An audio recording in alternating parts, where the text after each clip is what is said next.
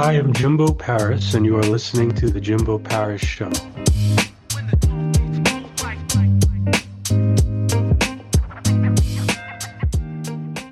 So today we are having John Moore. He is a shaman, actually, shaman teacher, and he's an expert in this field. Let's see what he has to say. How's it going, man? Good, good. How are you? Well, well. Excellent. Glad to hear it. Nice to be here. So, you're a very interesting person. You are actually the first shaman that I've ever had on the show. So, it's quite the privilege. well, that that's good. I'm glad to hear that. Thank you for having me on. So, can you sort of begin by telling me a bit about who you are, what you're about, and what your message is? Absolutely. So, I spent about 25 years working in the uh, working in high tech industry for large companies, and uh, like many people who are now in my field, had a bit of a, a health crisis uh, in my early 40s, and turned to spirituality to sort of help myself through that and started out really only to to help myself and wasn't really interested in working with anyone else and along the way i found myself uh, helping tons of people and now i teach uh, i teach shamanism i practice shamanism i have clients who, who i help and heal and my message really is this that human beings we are all at our very core uh, divine. We're all connected to each other. We're all connected to divinity. We all have the power to heal ourselves. Um, sometimes we need a little bit of help, but we are no different. And we're connected to everything. Everything is connected. We're connected to nature. We're connected to animals and plants and birds and the earth and, and all of these things. Underneath it all, underneath this physical stuff that we see, we're all connected. And in shamanism, we refer, we refer to you know things that people might think as non-human as brothers and sisters. So or relatives. We have you know the the earth is our mother and the sun is a father and um, the sky is a father and the moon is our sister and that sort of thing. So it's really about our connection to everything and the fact that at our core we are all divine whole and perfect and it's just a matter of helping people realize and recognize that and grasp onto that. That's very interesting because you bring about now sort of a philosophy. So, would you consider shamanism a sort of religion? I don't. And shamanism is really a set of tools. I try to I, I, sort of I refer to it frequently as spiritual technology, right? It's a set of tools that uh, that people can use.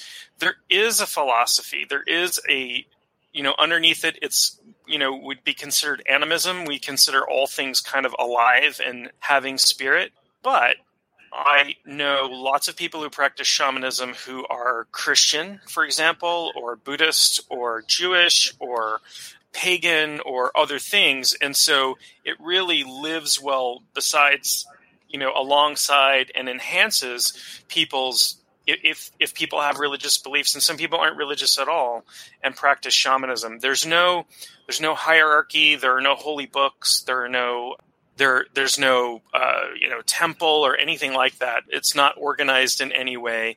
It's uh, you know it's really a set of spiritual tools. In some cultures there is the role of shaman who you know that is a like takes takes the part of a religious officiant, right? In in many places. So, you know, in Asia, for example, you know, they're you know take the role of priest as well, but that's not necessarily true for every culture. So, I don't. I, I personally don't consider it a religion. I consider it more, but it does promote a worldview because when you do this work, you get a real uh, deep down understanding of of that connection to everything. Um, and people tend to become very ecologically uh, minded when they practice shamanism because then you start to realize like oh the planet's a living thing that we actually rely on and and um, you know killing it off isn't isn't a really great idea. So you're very well versed in a lot of this and that's quite interesting. So it's a toolkit. So what does the okay so let, let's go with this. What does the toolkit of shamanism necessarily focus on? Because when shamanism hits me, the first thing that comes is healing and cleansing. Yeah, yeah, absolutely. So, um, you know, there are a lot of things that shamans do, and healing is a huge part of that, right? Shamanism is the oldest human spiritual practice that we know about. We have evidence of shamanic practice in cave paintings going back thousands of years, right? And so that was before medicine. And so, if you were living somewhere in a part of a tribal culture, um, and even today in many areas of the world, you didn't necessarily have you didn't have access to medicine, and certainly not modern medicine. And so, shamanic healing was really important, and it's become a it's become a really big part of you know it's becoming much more popular today like there's a big resurgence in shamanism that's happening uh, right now because people are looking for ways to heal by being in touch with their spiritual selves and so that's a big part and the practice of shamanism the main tool we call journeying and there are three components to that. And this exists in every culture that has shamanism, and everybody that practices shamanism are doing they might do it slightly differently, but there are three basic components. Component number one is that we use altered states of consciousness. And some people, when they think of shamanism, they might think of people taking um, peyote or you know something like that. I do not. I do not use you know, I do not use psychedelics in my shamanic work. Um, you know, there are different ways of doing that. So we use altered states of consciousness we access these sort of non ordinary states of reality. We're able to travel in sort of parallel worlds. And then we interact with spiritual beings. We have spiritual allies that we work with.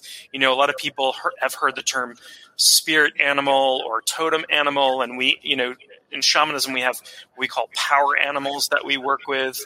And we have other helping spirits that we work with. And we, be, we become, you know, when you practice shamanism, it's your job to become what's called the hollow bone, which is to step out of the way and be a clear channel for spirit to work with people.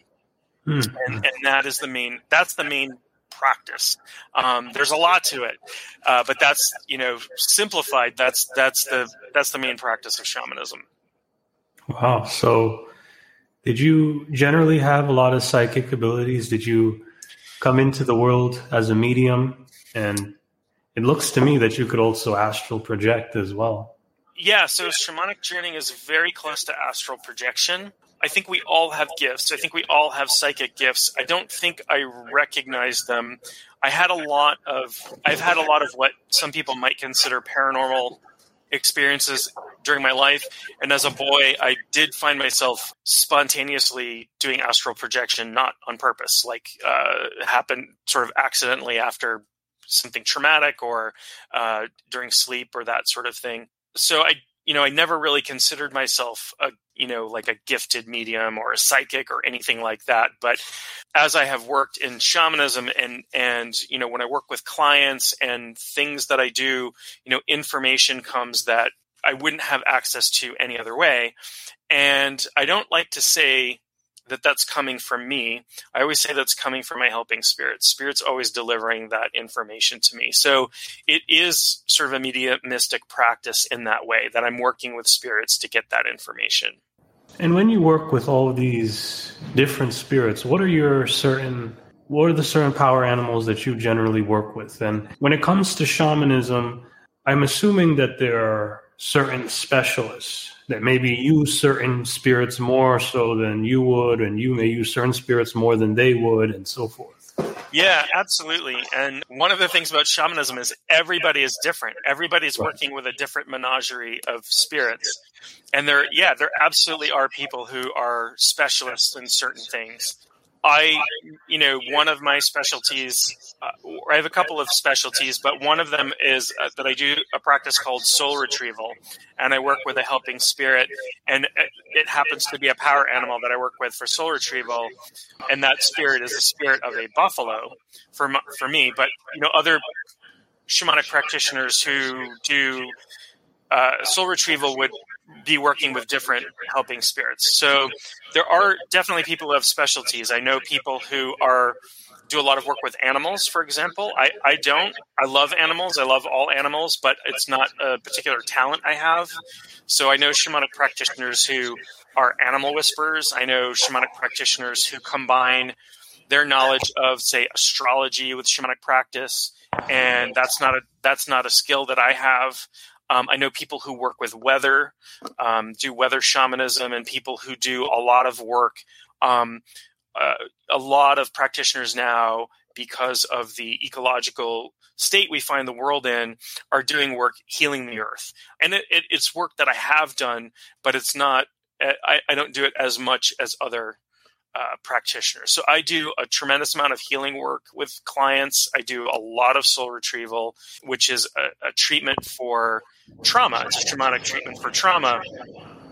And um, you know, one of my specialties is dream work, and I never thought I would enjoy dream work until I started doing it. And it's it turns out to be something I'm good at, and something that happens to be very popular with the people that I that I do it for. So it's it's something that I it's sort of a slot that I slid into in my practice.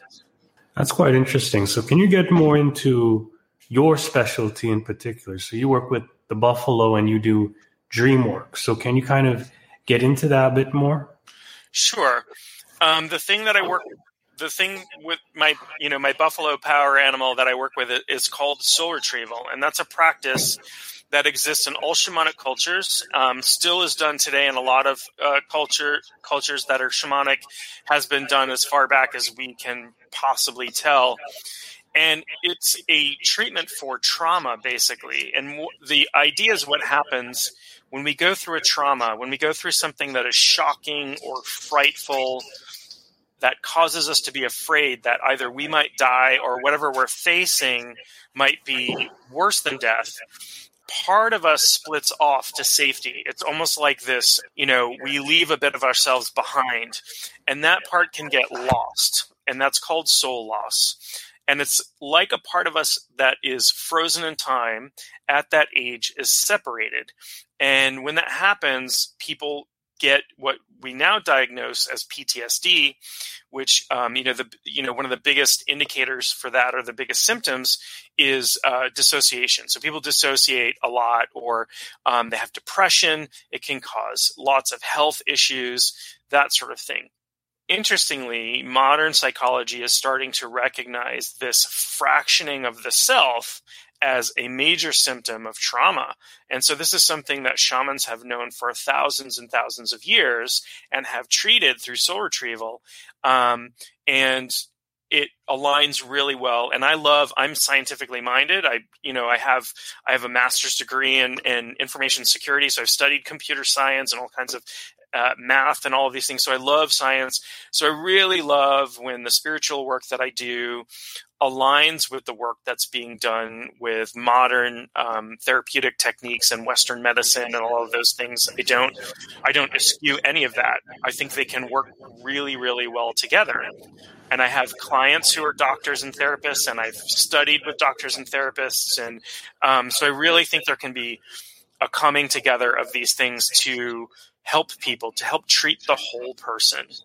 And when when I work, I'm treating the spiritual side of disease or um, illness or that sort of thing, where you know they might be working at the level of the body or the level of the mind, but as people, we are we have a body, we have a mind, and we and we are a spirit. And so when we treat all of those, um, it creates it creates a really fantastic result and really great outcomes for for people. And when you have these, how do you actually combine shamanism with information systems? That sounds very fascinating yeah, it's a it's a weird thing, right? So IT is very left brained, shamanism is very right brained, and you know, I'm sort of I don't know, it it just it's something that has come naturally to me being scientifically minded that uh, my exploration, my the the you know where where it comes in for me is I've done so much research. I continue to do research into shamanism from a historical anthropological perspective. I'm re- constantly researching and talking to people from different cultures who are working with shamanism and trying to pull together you know, and a, a lot of computer science is about sort of pattern recognition. What's going on here? Like what, um, you know, when I when I talk about this from a shamanic perspective, um, and a psychiatrist talks about this from a medical perspective, what are the patterns there? Where does that overlap? How can I help people better by by understanding both sides of that? How can I understand people who are experiencing certain um, medical conditions? What's going on for them spiritually, and how can I support their healing by healing the spiritual aspect of that? And so, being relatively scientifically minded, um, you know, I'll do do a ton of research about trauma and what what's the current thinking about trauma or you know if i'm working with somebody who has a particular physical condition or is using certain types of medications um, you know i can't advise people as a physician but having an understanding of how that affects them helps me work with that client better um, and and you know when when things work out really well, I can work in conjunction with their, you know, other healthcare professionals. So I kind of understand now. So shamanism and information is intertwined because your view on information systems allows you to research and get into shamanism in a more technical way, which then helps you in your regular shaman life. Yeah, absolutely. And there is also this whole idea of the way that we're connect the way that we're connected together very much is like the way the internet is connected together right so the internet is you know we might think of this mysterious magical thing if you don't understand the technology behind it but it's basically all of the computer you know or all or most of the computers in the world are connected to each other over this giant web and can you know can talk to each other more or less and that's a really good model of how things work on a spiritual level as well. And we can think of individuals as sort of representations of nodes in the internet network, right? Where we can tap into uh, we can tap into healing, we can tap into uh, spiritual connection with other people. The nice part about that for me is when I realized, gosh, I'm surrounded by spirit all the time. I'm never alone. I'm never alone because I'm always surrounded by spirit. I'm always connected by spirit. And I know that, you know, during the pandemic, people feeling isolated was a real problem, you know, it was a real psychological issue for a lot of people. And I get it. And I have been able to do well and carry through and continue my practice um, and you know and work with people i work with people remotely quite a bit i work with people over the world which is fantastic i love doing that and you know i don't ever feel isolated. I don't ever feel you know even when you know i was on lockdown and i had to stay in my house for for weeks on end uh, i never feel isolated. And, it, and it's nice because we're all connect we're all connected to spirit. And it does parallel really nicely how how the internet works and how information technology works. That's that, that is very interesting. And when we get more into these power animals so I, I thought these animals would only be there during the ritual or ceremony and you'd call them in, but it seems like they are always around you once you have a certain level of expertise. Yeah, and they're not in it. It's not just expertise that you know makes them be around. So we do ceremonies to help connect people with their power animal, and people can build these relationships with them even if they're not practicing shamanism. So power animal retrieval is a ceremony that I do for quite a few people. I've done that for uh, women who are pregnant and their babies to help the process of birth. Sometimes we do it when people are in the process of dying to help the process of dying, to help people be more comfortable and less afraid when they're dying. And that's an important piece of work that we do as well. And really, that's a big part of my message to the world is that you are connected and you're not alone and you're just as special as anybody. And it doesn't matter if I practice shamanism, you are just as connected to spirit as I am. When we do all this, what do you think clients desire from you the most? What type of result do you think a lot of clients are looking from you? Very often, uh, clients come to me and they report symptoms that are along the lines of I just don't feel myself, or I just don't feel, I feel like something's missing, or that something has been left behind, or um, I feel a lack of connection, or some sense of loss.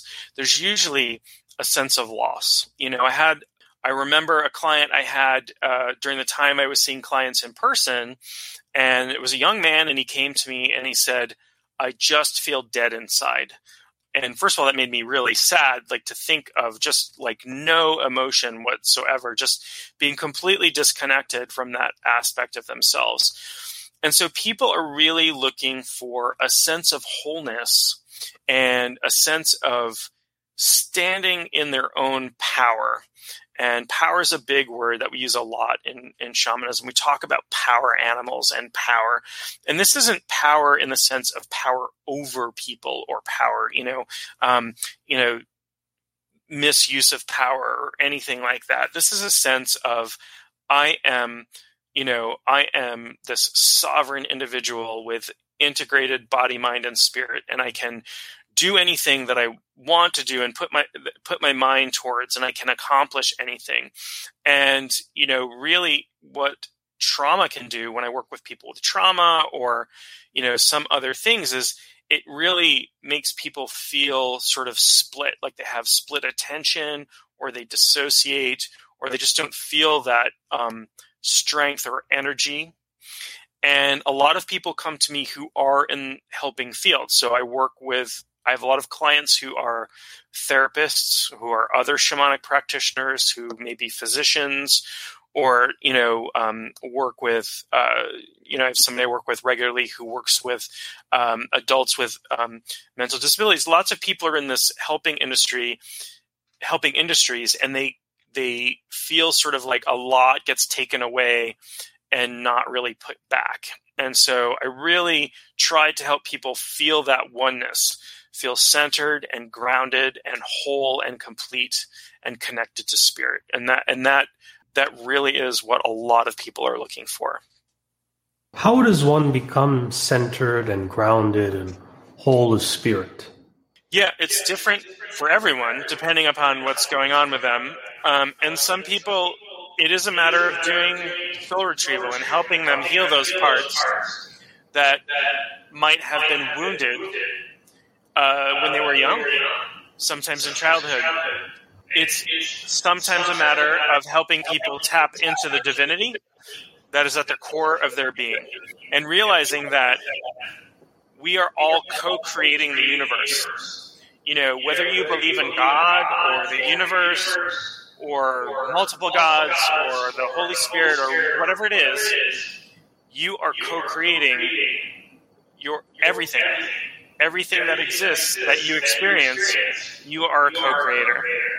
And helping people connect with that and helping them feel whole and helping them feel that they have power over their lives that really that really does help people live fuller happier lives and when you in your years of being a shaman what were your main uh what were some of your journeys like you know there there have been so many. And like i said I, I started out working on myself and i went through years and years of training. You know i have a main teacher that i have worked with for many years and some other teachers that i've that i've studied with along the way as well.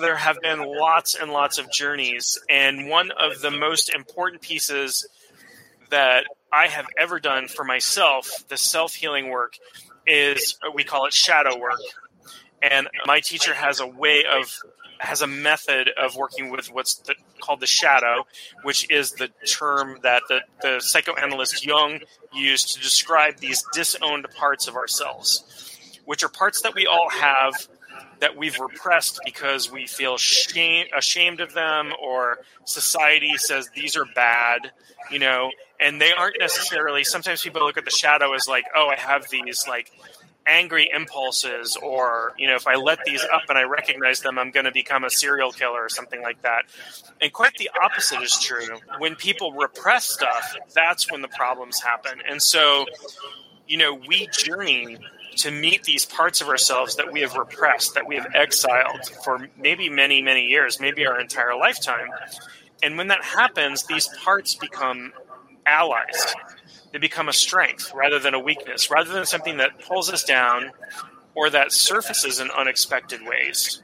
So, for example, some people have anger control issues. It's not been an issue of mine, but some people have anger control issues because they've repressed this part of themselves and they don't know when this is going to pop up and rear its head. And so, by making these parts of us that have been exiled conscious and working with them and feeding them and saying, What do you need? What are you looking for? What's your intention? We, we actually personify them when we work in Journey. So I see them and I sit down.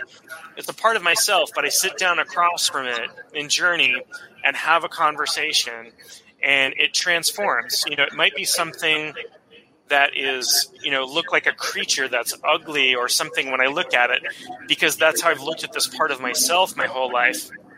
But then it transforms in the conversation, in the healing work, and I treat that part of myself like I treat a client. And it is a very powerful journey and it's work that i return to uh, very frequently because you're never done your own self-work. Um, anybody any spiritual leader who uh, claims they're done with their own self-work i would be a little cautious around. Um, you know i don't care if they are an enlightened master or what have you uh, but if people think they are done usually there's something they're not they're not done with that they're either not aware of or they're really strongly repressing. So it's really about surfacing this stuff, healing it, working with it, and then it becomes a really powerful ally with us. So sometimes people have this you know this repressed anger that pops up as anger control issues and when you sit down and you really analyze and talk to and enter into a relationship with this part it might be about protecting boundaries or it might be about physical protection. You know, when somebody was young and wasn't able to physically protect themselves, and we push that part down, and it pops up in unexpected ways. So when you bring it up, you know, having healthy boundaries is good for us as adults, and working with those parts, we can be healed. And I have, I've you know, I've recognized a tremendous amount of healing myself working, working through this shadow process um, and this is something that's common. Different forms of spirituality have different terminology for this. We use shadow work because it's a modern psychoanalytical viewpoint that has sort of borne out a lot of a lot of modern day therapies even. Um, you know there's these uh, system of therapy called um, internal family systems that a lot of therapists practice these days. Very similar to this type of work where we're dealing with these parts of our personality as uh, you know as parts that all have good intentions but sometimes they act up. And are these things in shadow work very similar to something like a shadow being? Are these actual entities um i don't think of them that way although they do they we can personify them so in psychoanalytic terms, these would be considered sub personalities or these like little personalities that are within ourselves. They're not separate from us. And I think it is probably not a great way to to view them as separate than ourselves because really what you want to do is integrate them. You want to realize that these are Uh, parts of ourselves. And so when you hear somebody talking about, you know, somebody gets angry or something and or upset and they apologize and say i really wasn't myself that's exactly what they were talking about. They shifted into this non-dominant personality because something triggered that. Shadow beings when we're talking about sort of paranormal experience that's something different. Those are usually spiritual entities that are not parts of what we would consider ourselves and um, those are not subpersonalities in that way um, although they certainly can behave like that, they certainly can behave um, very mysteriously um, when we're not aware of them, when we're not aware of the fact that certain things trigger us in ways that we act in ways that we normally wouldn't, that we wouldn't normally would have control over. And what were some of your most interesting stories when it came to your astral travels and working with people? Yeah, I can. I mean, uh, I, I, have a lot. Every like, I think every time, every time I journey, and everybody I work with is incredibly interesting. But I can share, I can share a couple of really interesting ones. And go for it. And and as I said, I don't consider myself particularly psychic or mediumistic or anything like that. So when I get information that clearly is not something I can experience with my senses. Like sometimes it shocks me, it always shocks my clients, um, but it's confirmation that information is coming from spirit. And so I had a client one time in um, Sweden. She's living in Sweden, and um, she was looking for work and also looking for a new place to live. And um, I have never been to Sweden, and I have never been to the town she was living in or the city. It was the city of Malmo, and um, so I journeyed for her, and I saw the city layout, and I actually drew a map of the city, and I drew where City Hall was in relationship to the river, and there were cobblestone streets, and there was a fountain here, and there's a modern building here, and I actually could draw a map and say this building in this direction you're going to have an interview there and you're going to find some work. And she did. She wound up finding work there. And then when i then when i um, journey to find out about her living situation. She had an apartment and it was, I think it was infested with mice and mold and stuff, and she couldn't live there anymore for health reasons. It's like, I need a new place to live and I don't know what I'm looking for, where I'm going to go. And I journeyed and I said, I don't know if this means anything, but I see a red farmhouse. And she said, Well, that doesn't mean anything because I live in the city. There's there aren't any farmhouses here. I said, Okay, well, you know, I don't know. I, when I see something in Journey, I just relate it you know, I just unfiltered, I say, this is what I see, and I don't know. And about three months later, she sent me an email with a picture attached to it. And in that picture was a red farmhouse. And she said, This is the view out my window. I moved out to the country and I'm facing a red farmhouse out the window. And it was exactly what I had seen. So this is one particular client where stuff was coming in that was spot on I don't always know how to interpret it or if it's how, in what way it's going to connect or be meaningful for somebody. And I had a, I had a client very recently, and I was journeying for her, and I said, I don't know if this is a power animal or what's going on, but I keep seeing this small black and white cat, and it looks like it's sitting next to you, and I don't know what's you know I don't know what's going on with this. And she's like, "Oh my gosh, I just got a small black and white cat, and it's outside the room and it's trying to get into the room. And I said, Well, the cat wants to be next to you, so let it into the room. Like, I don't care if the cat's sitting next to you while I'm working with you. Um, let the cat in. The cat wants to sit next to you. So she let the cat in and it came in and it sat down next to her. So when I when I have these experiences that are uh, you know what some people might call psychic experiences or remote viewing is another term or sort of projecting and i and i see stuff and it and it can be confirmed like and it's information that i have no way of getting from any other source and it turns out to be extremely accurate that it still surprises me to this day a lot of information that I get is metaphoric. It is always meaningful in some way to the clients. You know, I saw you know, the other day I had a client and I, I saw a turtle and, and I'm like, I don't know if you have a turtle power animal or whatever.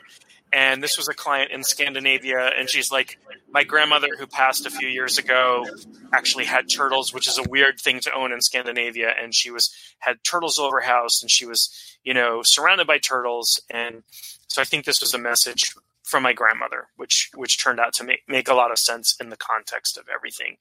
So when I journey and like this information comes through for me, um, it's not coming from me because I'm, you know, if I were psychic, I would get this information all the time.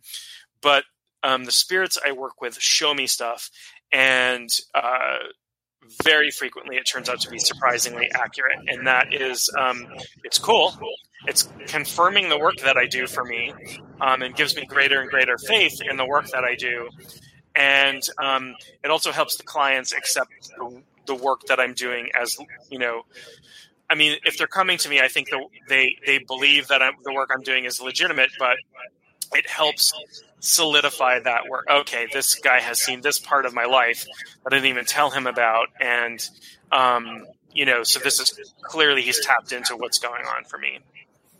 So you could see into the future. but you're not a psychic.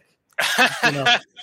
um, like, yeah, I mean it's it's it's a weird thing. Like like that's a weird thing. I don't I don't like to say I can see into the future, but I have had like you know I have seen information that has come true in the future, and I think my view of the future is that it's not set in stone.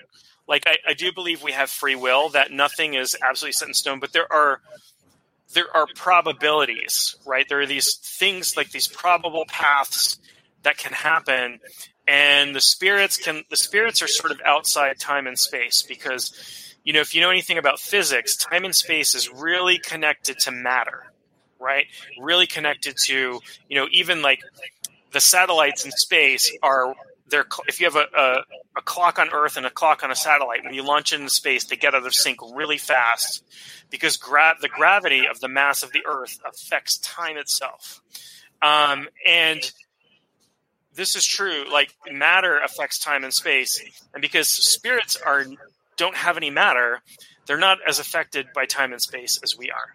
But I don't believe in predetermination, and I don't think that I, I, I fully believe in free will and that we can choose our own path. And if I had seen a red farmhouse for this person and they were like, well, you know what? I'm going to climb, I'm going to choose today to climb on a plane and fly to New York and live there, that would have happened and she would never have encountered the red farmhouse. But because she went down the path that she was already on and looked in the ways that we talked about in the session, um, what happened was she encountered this this red farmhouse. So um, yeah, the future's iffy. And no, I cannot get lottery numbers. And if I could, I would have won the lottery by now, many times over. Um, my helping spirits are not going to do that for me, unfortunately. I have asked. Like, listen, if you can see this farmhouse, um, but it's it's all about probabilities. And you know the lottery you're you're more likely to get hit by lightning three times than when you know win powerball for example. So um, there's a lot of probabilistic stuff happening there that's really um, really tough to predict. But stuff like i'm going down this path and they can sort of see where that path is most likely to wind up. That's the best way i can describe that. Hmm when working with these spirits though what types of uh when you became a shaman do you think it was more of a spiritual calling or were you just more um were you more into the IT and then gradually you just move more into shamanism later on in your life? Um yeah and i i never fully i'm i'm still always going to be a nerd and i will always love technology and always sort of be there um, but I've always been a meditator. I've meditated my entire life since I was a child. And I was going through um, a crisis in my life, a health crisis, and lots of things were happening. And in the realm of shamanism, we say we, we refer to that as a shamanic crisis. It's actually common, and I didn't know this at the time. It's, I knew nothing about shamanism at all. Um, in in many shamanic cultures, to train in shamanism, you have to have gone through a crisis. You have to have been hit by lightning or have a disease, or you have to be born with certain birth defects or all kinds of things. And this is called the shamanic crisis. And what happens when you go through this crisis frequently is it shakes up your spiritual makeup. It's like being inside a snow globe and somebody's shaking it like crazy. And that was going on with my life, and I had no idea what was happening. But I'd always meditated, and I was trying to use meditation to cope with um, what was going on in my life. Um, and it's a practice I highly recommend. Everybody should meditate in some way, um, whatever way works for you. And this never happened to me before, ever, in even in meditation. But I got a very clear male voice, loud as heck. It sounded like it was inside my head that said, you need to go learn shamanism. And it, it set me aback, but it was very forceful. It was, you know, this is something you need to do. And I said, how's that going to happen? I don't live in Peru. I can't go to Siberia. You know, I live in the state of Maine. and as it turns out, there's a huge shamanic community in the state of Maine, of all places. And some of the best teachers on the planet are here. Um, and my teacher, who I studied with for years and years, uh, happened to live here. and she let me apprentice with her, even though I had no background in shamanism or anything. So I do feel it was a calling, and it was very literally a calling. Like it was very literally a voice that said, "You need to do this." Um, I don't know whose voice it was.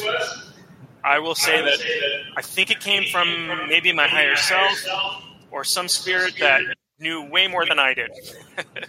so.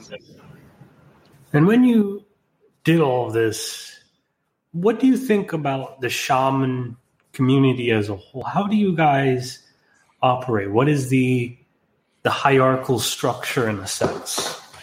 Yeah, so um, you know when you think about traditional spiritual um, hierarchy, it's very what we call patriarchal right? And that there's usually like a pyramid. Like if you think about Catholicism, right? There's there's the Pope on top, and then there's the College of Bishops, and then you know there's you know there's the priests, and there's the nuns, and then there's the lay people, and so there's just like this pyramid going up to like one guy at the top. Um, there is no hierarchy in shamanism. Everybody is on their own. Um, communities do gather. It is more of a, if there is a structure to it, it's more matriarchal. And there are institutions, there are societies that have formed around studying shamanism. So there's the Society for um, Shamanic Practice, and there's a couple of others. And those are more um, academic and training organizations that do a lot of academic research on shamanism. Um, but there isn't a there isn't a structure around it. There are teachers that are recognized kind of by the community or by other teachers who are respected in the community. Um, but there isn't there isn't a leadership, and to me that is sort of a nice thing um, because shamanism is about direct revelation, meaning like there's nobody standing between me and my helping spirits. There's no individual standing between me and working with spirit directly. And even when I act as an intermediary, as you know, when I work with clients. Um, really I'm about empowering them to be in connection to spirit on their own. Um, it's not about at all creating a dependent relationship of any sort. Um, you know, sometimes I'm called upon to do ceremony on behalf of people. So somebody reached out to me very recently to perform a wedding, which is something I can do, or some other types of ceremonies as kind of an officiant. Um, but there isn't a there's no recognized body that dubs you, congratulations, you are qualified to practice shamanism. The drawback to that is anybody can, any really anybody can hang a shingle, um, and that is not not necessarily a great great thing. There are people out there who are doing stuff they may not be qualified to do.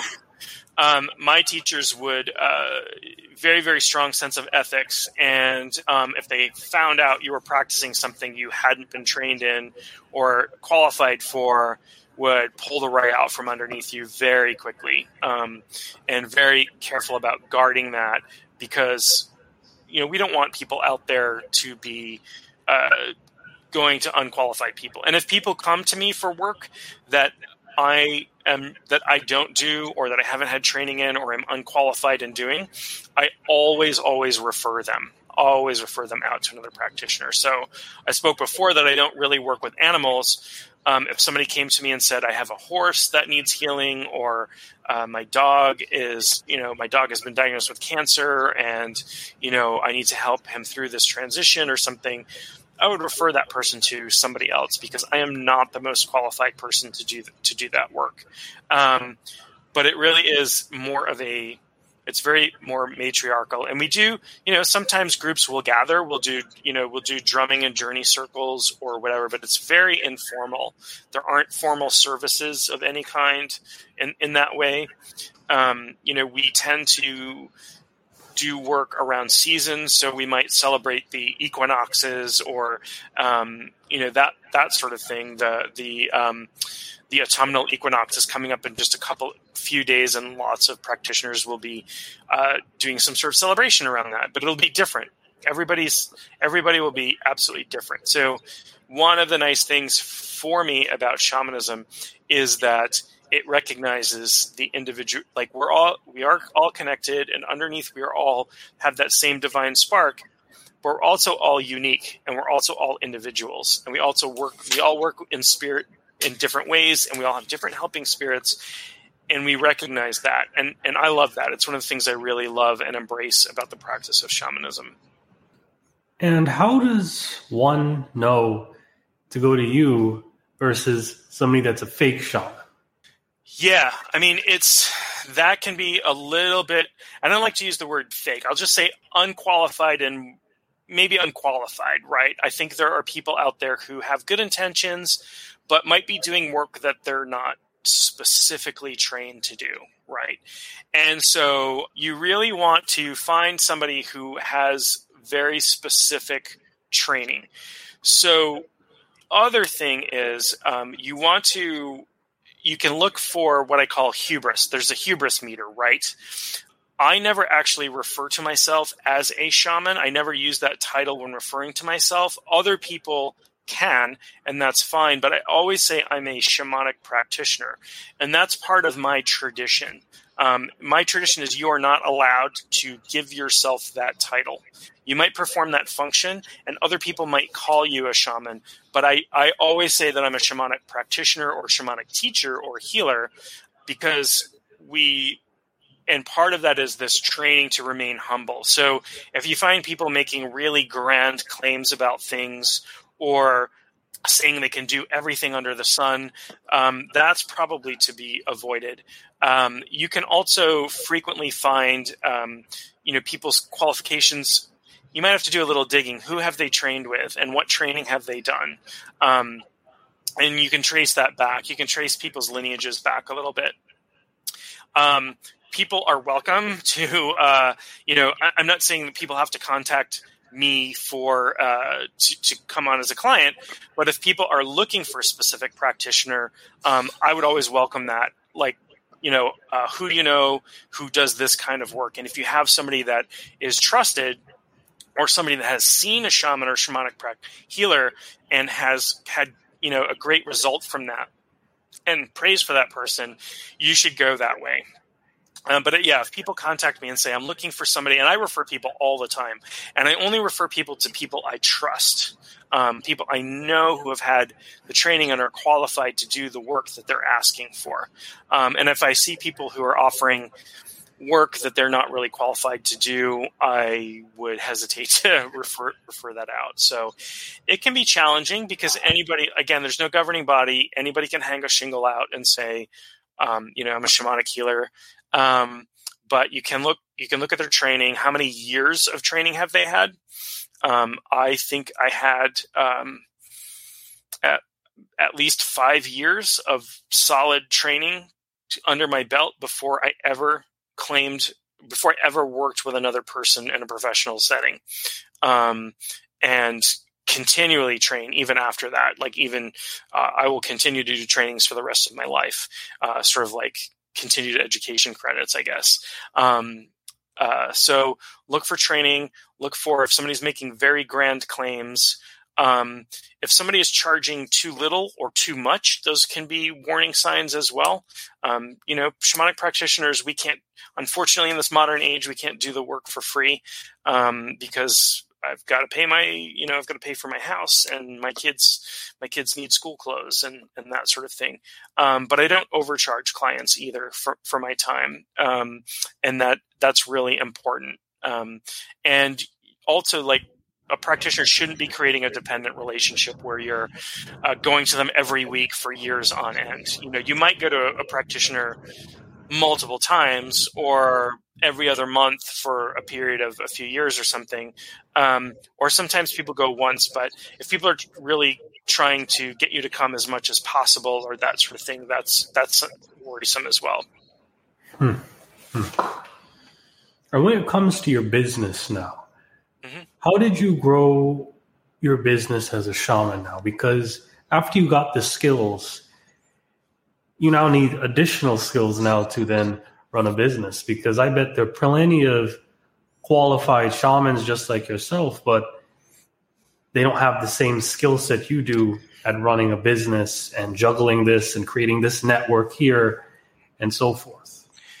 Yeah, I, I think um, you know there are people who are shamanic practitioners that are skilled in running a business and may have had that from a previous life, or they may have to find the skills to run a to run a business. Um, I have run a number of businesses in my life. I've worked as a consultant, um, so I know promotion. Um, I you know I I built web applications for a living for a really long time.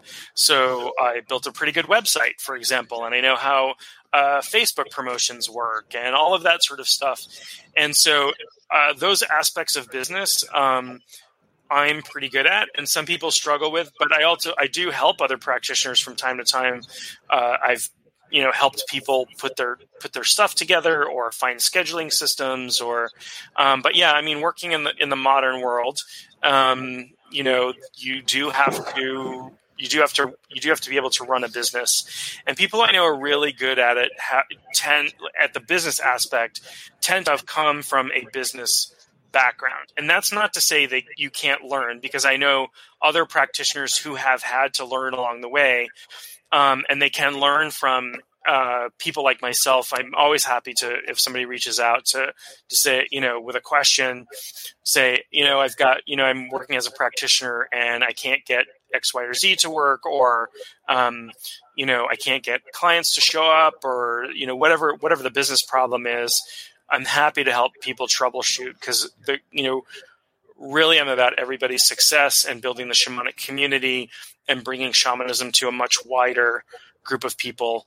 And I wish I could serve the entire planet, um, but it would take more. It takes more than me, and so I, I'm you know I, I, don't see myself in competition with anybody.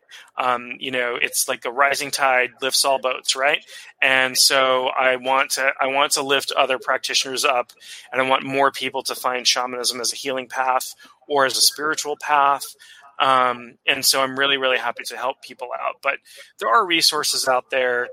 Um, it can be a bit of a struggle in any spiritual business, you know, if somebody uh, opens up a yoga studio, for example, or somebody starts teaching meditation, the business aspect can be a struggle if you don't have some sort of background in business. But um, those things are are it's no different than running any other kind of service business in that the same concerns will be there. The same concerns for promotion and um, banking and tax issues. And if you start to bring on assistants or people to do scheduling for you, managing employees, um, doing you know doing projections, writing a business plan, all of those things are the same. Um, so there are resources to, to learn those things out there, but um, I, I, was fortunate in that I came from a background uh, in running businesses in my past. Hmm. And when you did all this, how do you go about teaching other shamans? Because you're also a shaman teacher as well. How does that system work for you? What is your teaching philosophy? Yeah, so in in in shamanism, there are um, you know we it, it's not incredibly regimented the way that we train. There are some things that people have to learn. So they have people have if they want to practice shamanism, you have to learn the basic practice of journeying. Um, and I have worked with other teachers for a very long time about how to um, best teach that. And what I have found, um, and this is where my teaching philosophy comes in, is that if I have a classroom full of people, or if I'm teaching online, or even if I'm teaching one to one, I do mentor people one on one as well. Um, everybody has a different learning style. And so it really helps to present information in different ways. And so I will present facts, I will present exercises, and I will present and I will teach in metaphors as well. So I can so it's really about teaching at multiple levels. Metaphors go really really deep into the unconscious mind um, when I talk about when I when I talk in metaphors when I describe things that way.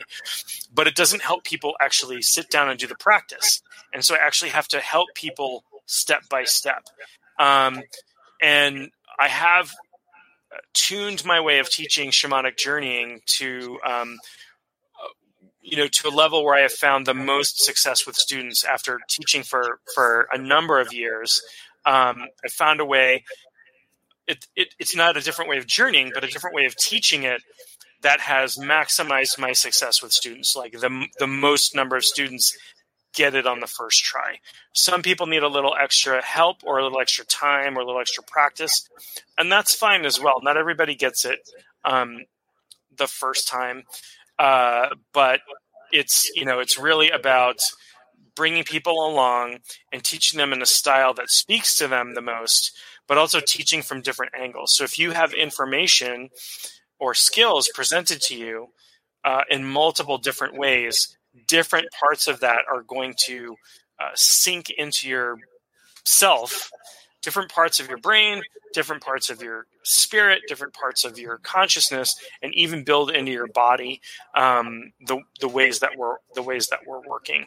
And so i do try to do this multi-level teaching when i teach and present things multiple levels and i'm very very conscious about that. That's very good. And what are some final kind of things that you would say to yourself now? So let's say we're looking at you now. What were some things, or what's some advice you would give to yourself in the past to bring yourself to where you are right now, the man I'm speaking to? Absolutely. Um, so I would say the, the, the one phrase, if I could go back, uh, you know, 10 years or however long, I would say embrace surrender, right? Embrace surrender. Because so often in the beginning of a new path, we fight it, right? We fight it. This is new. This is different. I'm scared. I don't know what to do here. And, you know, Jung, you know, the psychoanalyst Jung also said, what we resist persists. So fighting, you know, fighting the path and pushing things off and fighting things away, really, that's going to um, lock you in a place and make your going much harder. So, whatever you do, whether it's business or studying shamanism or playing baseball or basketball or um, taking up oil painting, dive in and go with it. Drop the self criticism and just go with it. Surrender to the flow surrender to what's going on and do whatever you do for the experience of it. And the experience is really, even if you fail, you know, by outside standards, you fail at whatever it is you're doing. There is no failure. There's only learning. There's only lessons. There's only going down the path. But really step into the flow, and you're going to find just these wonderful, rich, beautiful experiences are waiting for you. Very good. And are there any final words you would like to say to the audience, kind of to end this off? This was a very good interview. But my last message is that no matter what your path, no matter what your belief system, no matter what, um, I really want you to find love for yourself. Really love yourself at a deep level. Watch how you talk to yourself. Um, frequently, so frequently, we talk to ourselves that we would in ways that we would never that from another person, or that we would never. I, I talk to my son. We would never talk to children, uh, and really, really, really hold them full life. Find that self love. Uh, wherever you can, whatever your path is, and that that's really where I want to. I would love to leave things with people. All right. Find self love. That was kind of the main thing right there. I am Jimbo Paris, Absolutely. and this is the Jimbo Paris Show. Thank you again, John. All right. Thank you very much. Appreciate it. Thank you for listening to the Jimbo Paris Show.